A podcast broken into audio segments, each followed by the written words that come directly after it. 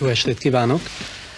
Nagyon remélem, hogy az elmúlt alkalommal nem okoztunk olyan csalódást, aminek következtében ma kevesebben ültek volna be az én mozimba. Annál is inkább remélem ezt, mert a szándék az elmúlt alkalom óta mit sem változott, továbbra is olyan eseteket, történeteket, vagy hogy a kedvenc terminológiámnál maradjak, olyan meséket és hősöket igyekeztem összeválogatni erre a mai alkalomra is, amelyek és akik egyfelől közülünk valók, hétköznapiak, de ugyanakkor a nem egészen hétköznapi élethelyzeteket meglehetősen tanulságos, vagy hogy úgy mondjam, példaszerű módon oldották meg, amelyből talán, ha figyelmesen végigkövetik, talán-talán, ez persze csak az én reményem, még erőt is lehet meríteni. Úgyhogy továbbra is mondom, ezen szándék mellett vágunk neki mai dolgunknak.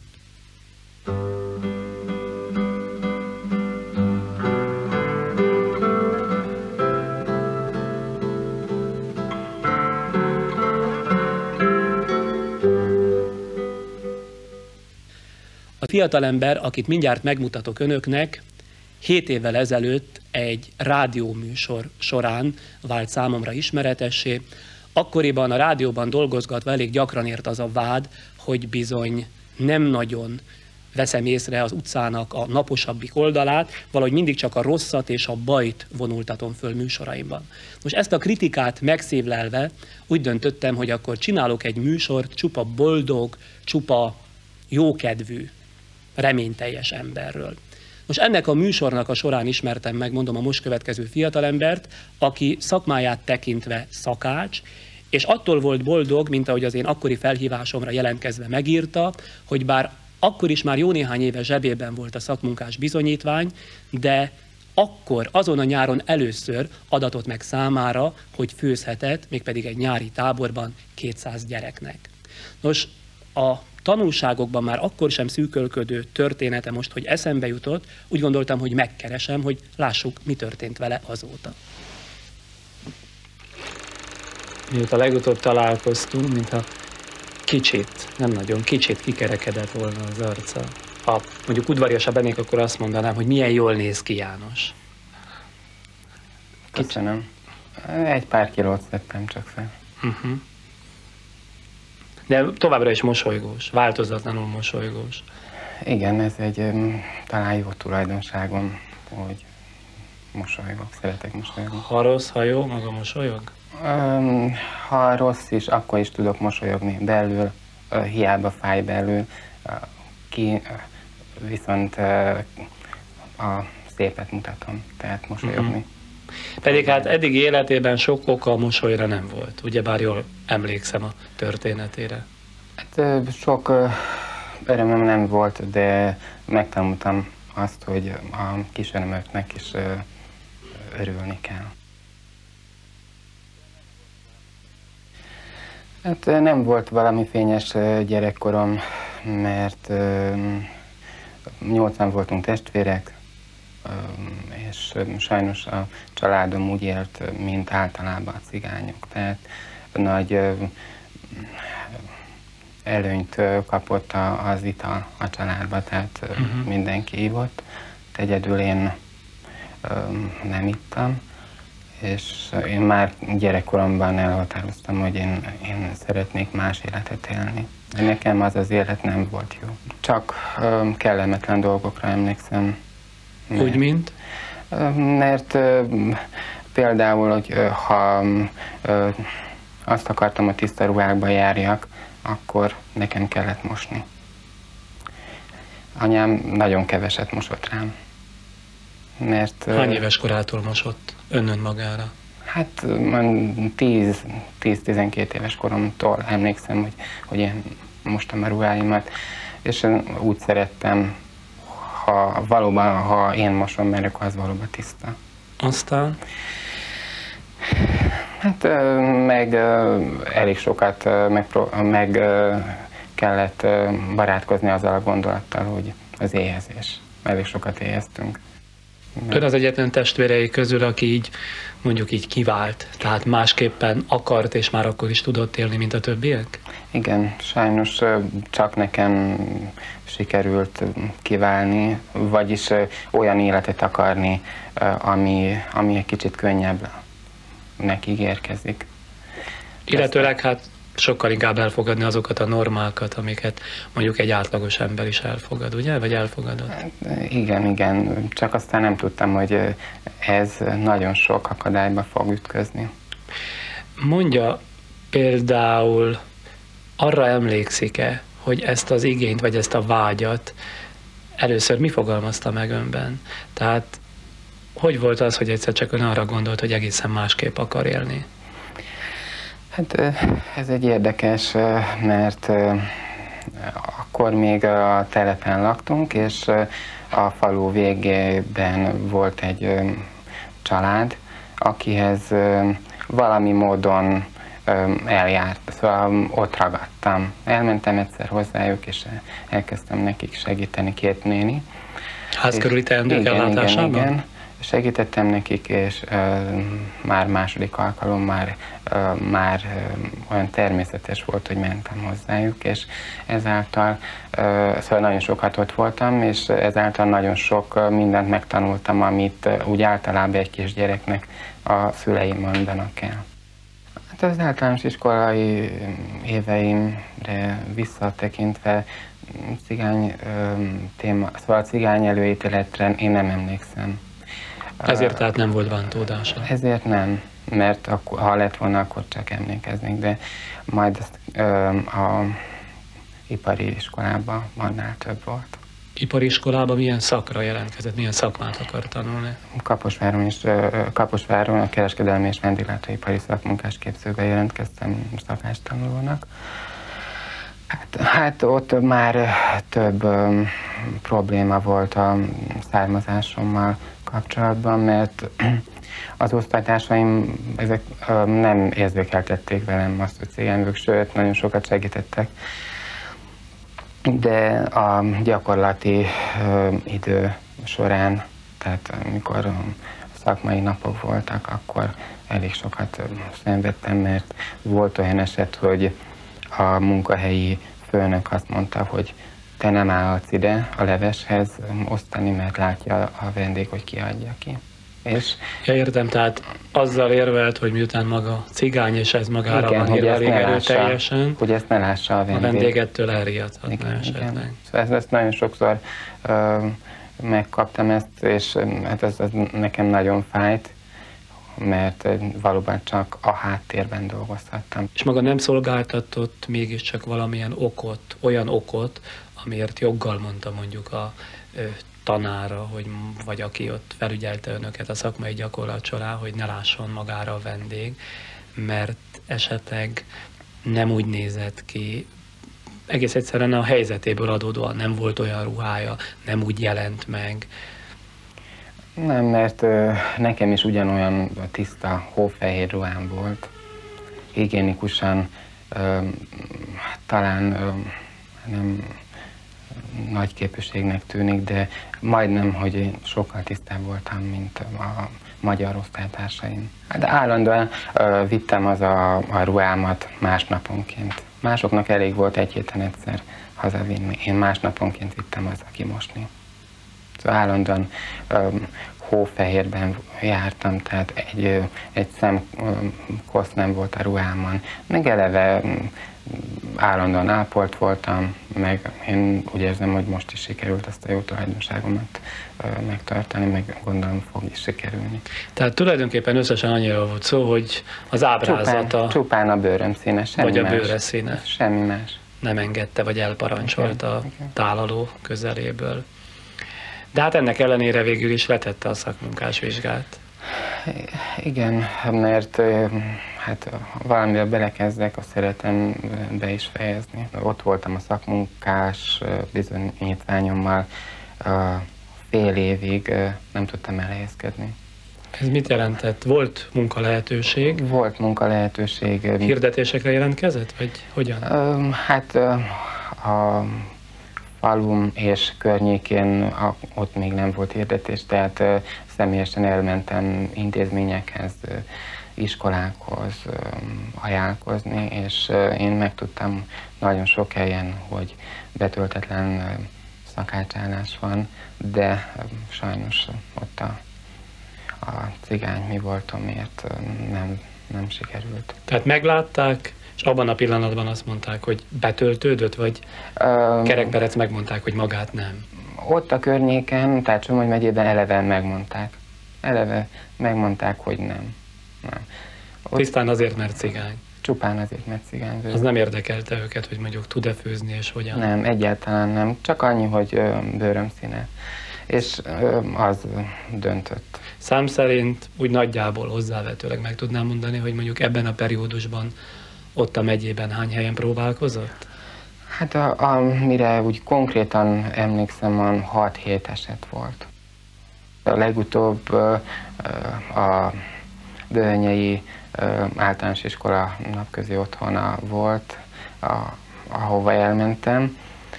Ott is tudtam, hogy betöltetlen állás van, és hát akkor, az, akkor is azt mondták, hogy nem, oda nem vesznek cigányt.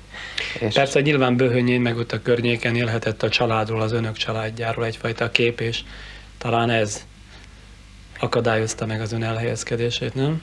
Igen, ez ö, nagy mértékben közrejátszott, de hát én, én azt szerettem volna, hogy engem ö, foglalkoztassanak és adjanak lehetőséget, hogy bizonyíthassak, mert ö, én, hát én, én is becsületes életet szerettem volna élni. Majdnem ebben a periódusában találkoztunk, és ha én jól emlékszem, ebben az időszakban annyira el volt keseredve, hogy egy levélben fordult előbb talán a Böhönyei Tanácshoz, majd pedig a körzetileg illetékes párbizottsághoz, hogy segítsenek. Mit remélt ettől? Igen, már annyira el voltam keseredve, hogy kértem az említett segítségeket, és hála Istennek a Marcali Párbizottság foglalkozott ezzel az ügyjel, és az ő segítségükkel mégis bekerülhettem a Böhönyei napközi otthonba. Na gondolom, És- hogy szerették ott magát, hogy Hát ez- az ő ellenükre bekerült, mert hát ők nem akarták fölvenni a böhönyei, illetve a marcali párbizottság odahatott. Igen, ez, ez kegyetlen dolog volt. Kegyetlen volt, ha jól emlékszem, három-négy hónapig voltam ott, de hát az iszonyú volt. Állandóan gúnyoltak, meg, meg ott, ott eleve a hátam mögött. Nagy-nagy ritkán engedtek meg egy-egy levest elkészíteni, de mondom, nagy-nagy ritkán is. Hát akkor azt gondoltam, hogy ott nekem nagy jövőm nincsen, ez szakmailag sem, meg semféleképpen nem, nem volt megalapozva a jövőm ott, és akkor jelentkeztem egy hirdetésre, a Csongrád megyei úttörőtábor keresett szakácsot, 250 főre főztem gyerekeknek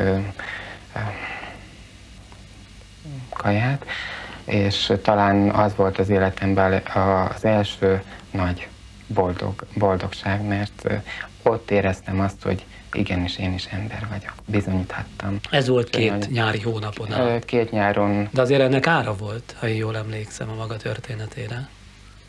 Hát sajnos ez se jött be úgy Isten igazából, mert ez is szezonális munka volt, mert nyáron dolgozni, és télen meg csak lenni, tehát munkanélkül János, én valahogy voltam. Úgy emlékszem erre, hogy két hónapig ott ön dolgozott, de az volt az alku, hogy cserében viszont szeptembertől a következő év áprilisáig, májusáig még beindul a tábor, maga őrzi ezt a tábort. Ez nem, nem úgy volt. Ö, Amikor lement a szezon, tehát a nyári szezon, akkor nekem nem volt hova menni. Tehát ott a vezetőség nagyon segítőkész volt, és segített keresni munkalehetőséget, és az ottani kenyérgyárban találtak nekem helyet, vállást, de sajnos az, az elég nehéz volt. Hogy érti ezt, hogy hát nehéz? nehéz volt, mert a piskóta gyártáshoz kerültünk, kerültem, és állandóan csupa hólyag volt a kezem, szóval sokáig nem bírtam. És hát a táborban ott lakhattam, eleve nem kellett albéletet fizetni, ott lakhattam a táborban ősszel. Maga így emlékszik. Igen, igen, igen. De azért elláttam, mert emlékszem, hogy volt egy kutya, meg volt maga, és nyolc hónapon keresztül? Igen. Majd csak egy év igen, volt, ugye? Igen. Ott lakott abban a kietlen táborban. Eztán jött az Egy Boldog Óra című rádióműsor, Amiben elmondta amiben mindazokat, elmondtam amit most? mindazt, a, ami, amiket most elmondtam, és ezt az adást, ezt a műsort hallotta a Népstadion és intézményeinek a pártitkára, és ő úgy döntött, hogy nekem segíteni fog, és hát ez úgy is történt, mert feljöttem ide, a Népstadion és intézményeinél dolgoztam, ez, ez egy üzemi konyha, ezerfős üzemi konyha, öt évet dolgoztam itt. És főzhetett is? természetes szakácsként dolgozom. Valóban Maga az első ember, aki, akivel találkozom, és tulajdonképpen teljes joggal sírhatná vég, vissza a régi rendszert, mert magán aztán igazából, ha jól meggondoljuk, csak a pártitkárok segítettek. Hát mind Marcaliban, mind pedig itt a Hát igen, erre, stadionnál. erre nem is gondol, szóval ezt nem is nagyon, ezzel nem is nagyon foglalkoztam. Na, én mert... csak úgy bolondozásképpen jegyeztem. Manapság is még ott dolgozik? Sajnos nem. Öt év eltelte után jött ez a nagy gazdasági változás, és sajnos nem feleltek meg a, a követelmények, vagy a feltételek, és eljöttem. Hát például nekem, mert szombat-vasárnap is kellett dolgozni, és én úgy döntöttem, hogy nem, nem akarok szombat-vasárnap dolgozni. Eljöttem onnan. Majd eh, jött a rádió óvodája. Az is hirdetett? Hirdetett eh, az Expressben, és jelentkeztem. A vezetőség eh, nagyon rendes volt, mert ők valóban nem éltek a cigány előítélettel. A magának e szerint tagozódik a világ, ugye? Bár igen, igen. Hát aki sajnos. előítéletes, az nem rendes, akinek meg nincs előítélete, az rendes. Hát meg tudom érteni ezt, nem csodálkozásképpen mondom. És hát fölvettek, ott is egyedül voltam szakács több kézilányjal, de ott, ott egy probléma volt. Volt egy óvónő, aki kezdetől fogva ő úgy határozott, vagy, vagy úgy akarta, hogy, hogy szakács, cigány szakács ne legyen ott a konyhán eleve. Kezdettől fogva piszkálta, fúrta magát? Állandóan nap mint nap kitalált bizonyos dolgokat ellenem, csak épp, hogy elveszítsem a, a, a jó hírnevemet. Például olyan, olyan primitív dolgokat csinált, hogy kiadtuk reggel a, a vajas kenyeret például, amikor az volt, és leszette a kenyérről a vajat. Szabesen le, lekaparta késsel a, a a vaját a kenyérrel, és bevitte az irodába, hogy hogy lehet, hogy én ilyen kenyeret adok ki. Szóval ilyen nehéz hasonló dolgok voltak. És maga erre rájött és hagyta, vagy azért szóvá tette? Um, eleinte azt mondtam, hogy hát majd legközelebb jobban odafigyelünk, pedig uh, akkor is tudtam, hogy uh, ez ő műve volt, de aztán múltak a hónapok, és um, hát egy év eltelte után azt mondtam, hogy elég volt, mert úgy bemenni egy munkahelyre, hogy, hogy este azon gondolkodni, hogy most megint mit fog ellenem kitalálni, az egy kegyetlen dolog. Én, mint aki egykoron érintőlegesen mondjuk rádiós voltam, és vannak onnan ismerőseim, valaki azt mesélte épp a minap, és nyilván magáról volt szó a történetben, bár neve nem szerepelt, hogy maga még arra is képes volt, hogy a gyerekének, aki lisztérzékeny volt, nap mint nap külön önálló ebédet főzött annak érdekében, hogy a gyereknek nehogy valami baja legyen. Ugye ez maga volt? Igen, én voltam.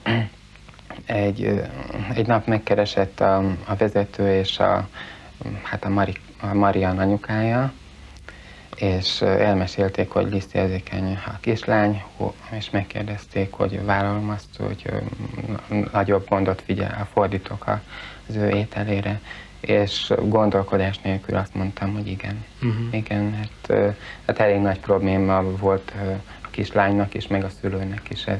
Miért nem és... próbáltál ezzel az óvónővel való konfliktusát a vezetőség, már az óvoda vezetőség elé vinni, ha ha egyszer önnek ott azért respektje volt, már pedig kellett, hogy legyen, ha ilyenekre is képes volt, hogy gyerekekre egyedi igény szerint főzött.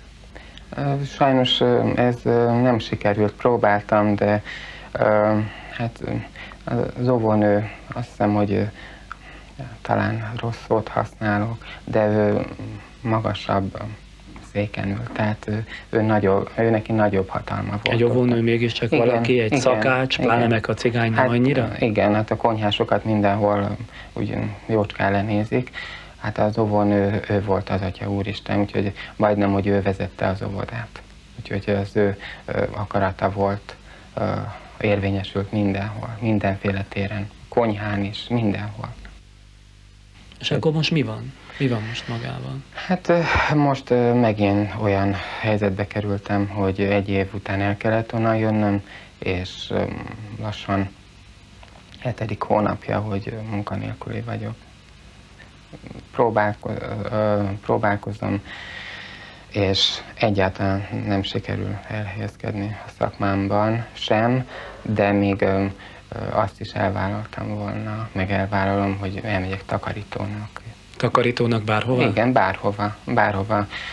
Mert egyrészt már az anyagi akban már nagyon szűkelkedek, mert... Ezt akartam kérdezni, hogy miből él? Hét hónap azért elég nagy idő, olyan sok megtakarított pénze nem lehetett. Hát még az volt a szerencsém, hogy amikor dolgoztam, akkor nem pazaroltam el a pénzt, tehát gyűjtöttem a pénzt. Nem tudom, mi lesz. nincs olyan ember, aki, akivel hét év, szóval hét hónap alatt nem találkoztam olyan emberrel, aki azt mondja, hogy hoppá, hát segítek neked. Na jó, mert vannak olyan cigányok, akik valóban úgy élnek, mint általában cigányok, de hát én könyörgöm, én szeretnék valamit elérni. Igaz, hogy már elértem azt, hogy, hogy azt elértem, hogy itt vagyok. De hát továbbiakban szeretnék becsületesen élni emberként. És ha nagyon elkeseredik, akkor mit csinál? Akkor el, elvonulok, egy magamba vagyok, és elkenődöm. És sokáig, órákig egy magam bezárkozom a szobába, és pár óra múlva elmúlik, és újra felvenni azt a mosolygós képet, és ismét próbálkozni.